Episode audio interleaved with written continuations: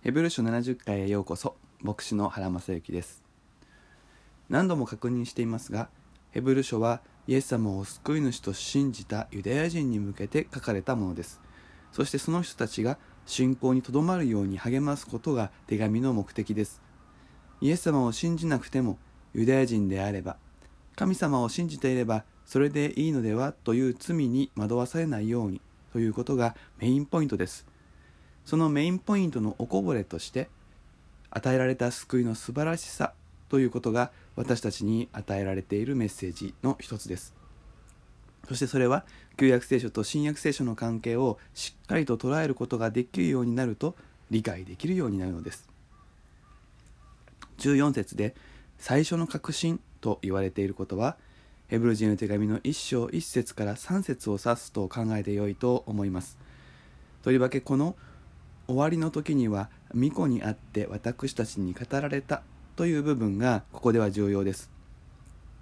神が巫女キリストによってそしてその教会によって新しく語った。この確信を持つことです。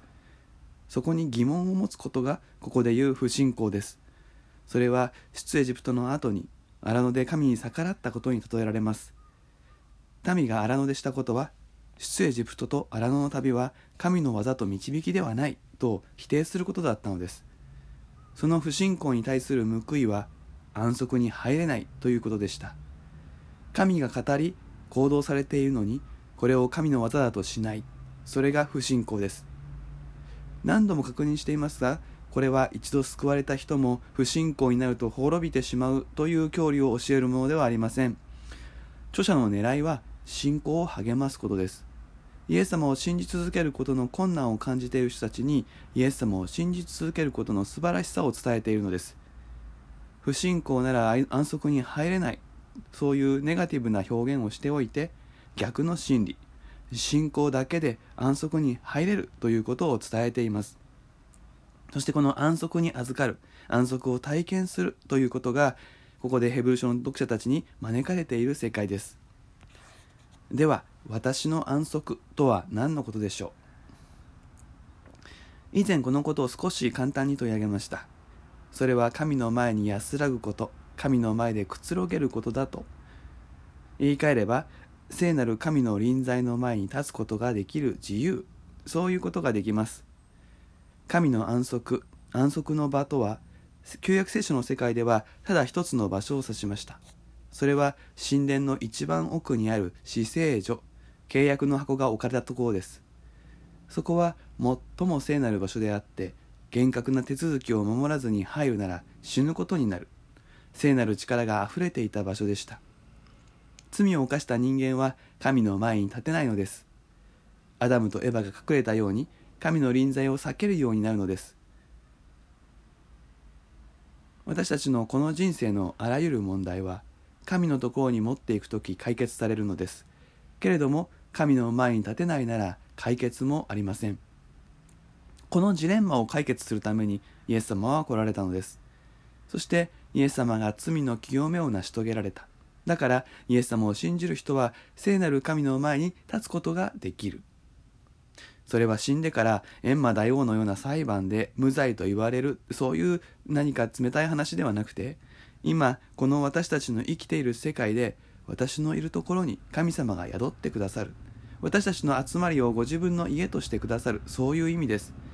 だから神の安息というのは罪の許しの確実さ。そう言い換えることができます。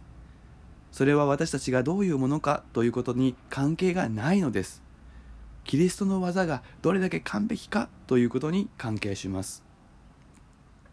ユダヤ人たちはイエス様が来られる前は聖なる神の前に立つための複雑な儀式を守っていました。その儀式は信仰によって行われる時に意味があったのですが儀式依存症になる危険がありました。まるで儀式が罪を取り除くように思えてしまったのです。そしてイエス様を信じた後も同じ儀式をしないと自分はダメなのではないか。そう思う人たちがいてそう導くそういう惑わしもあったのです。神の御業キリストの御業に信頼するなら自分たちの儀式はやめてよい。やめられるはずです。それが10節。神の安息に入る人は自分の技を休むの意味です。私たちの問題というふうに考えてくると神様の前で遠慮するということが一つ思い当たります。神様の臨在の前にくつろいでいい。遠慮なく神様に求めてよい。それなのにそうしない。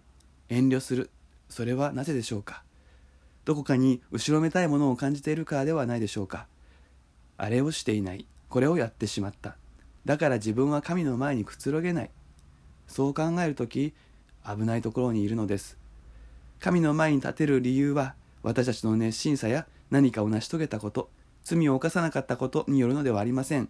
キリストが罪の清めを成し遂げその効力が私を覆っているからです。それ以外にはありません。だからそのことに信頼するのみなのです。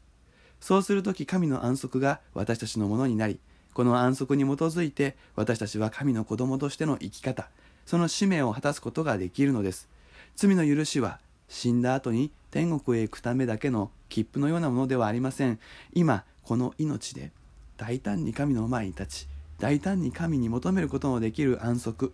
これを保証するものなのです。13回目は以上です。それではまたお会いしましょう。